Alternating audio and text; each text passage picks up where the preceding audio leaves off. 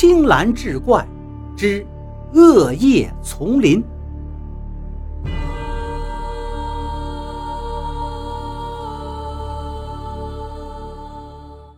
两男三女一行五人，沿着茶马古道驰出而上，沿路奇峰林次，幽谷迭出，前方似乎是山穷水尽疑无路。偏偏转过一个山弯之后，却是柳暗花明又一村。当他们看到前方山腰上那幢原木小屋之后，走在最前头的曹健不禁大声地叫了起来：“就是那里！我说过了，那就是我们定过的山中幽居。”五个人不由得一起欢呼了起来。走进这幢由山林中的原木搭建起来的木屋，只见屋外的墙壁上攀满了墨绿色的爬山虎，锯齿形的叶片随着山风曳动着，就如滚动过的波浪一般。他们嗅到了一股浓郁的木材的香气。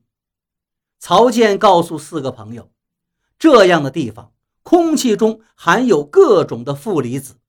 嗅着这些原木的浓郁气息，听着窗外飒飒作响的阵阵松涛，没有世俗的打扰，实在是一个绝佳的度假之地。木门上蒙了一层厚厚的灰尘，看来已经很久没有人来过这儿了。龙飞对曹健说：“你不是说这幢木屋很抢手吗？在网上。”你是用最高竞价才投到了这一周的使用权，可是这里分明已经很久就没有人来住过了。曹健搔搔脑门道：“哈哈，看来我也是被一帮网上竞价的托给骗了。”三个女生连忙打圆场，说：“这也没关系，花一笔钱来山清水秀的地方度一周的假。”未尝不是一件物超所值的事儿嘛。木屋里头有两间客房跟一间客厅，另外还有一间五脏俱全的小厨房。家具除了几张床，什么都没有。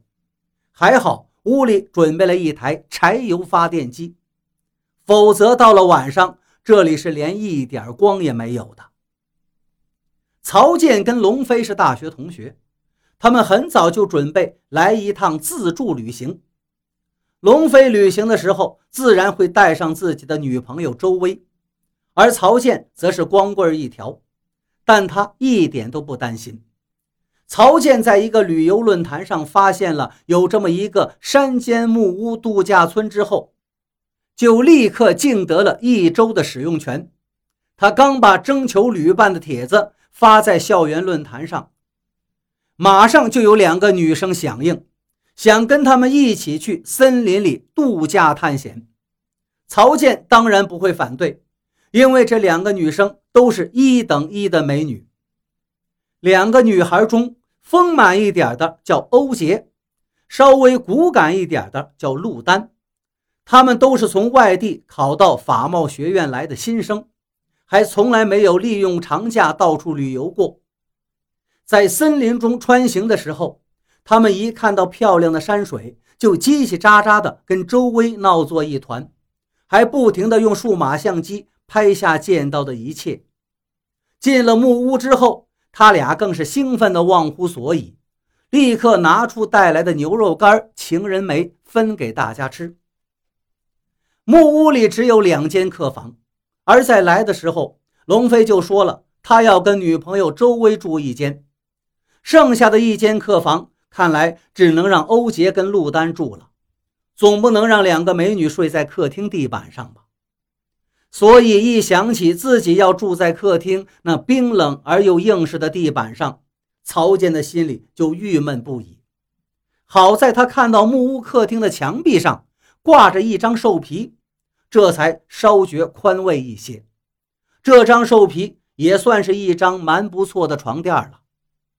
曹健伸手来取兽皮的时候，却忽然觉得手指触碰之处竟湿湿的。他仔细一看，手指上竟沾满了淡黄色的粘稠液体，就像人的水包破裂之后溢出的浓汁一样，是从兽皮背后的木墙上沾到的。他不知道这是什么东西，粘稠的汁液散发出淡淡的腥臊味儿，这多多少少让曹健觉得有些不爽。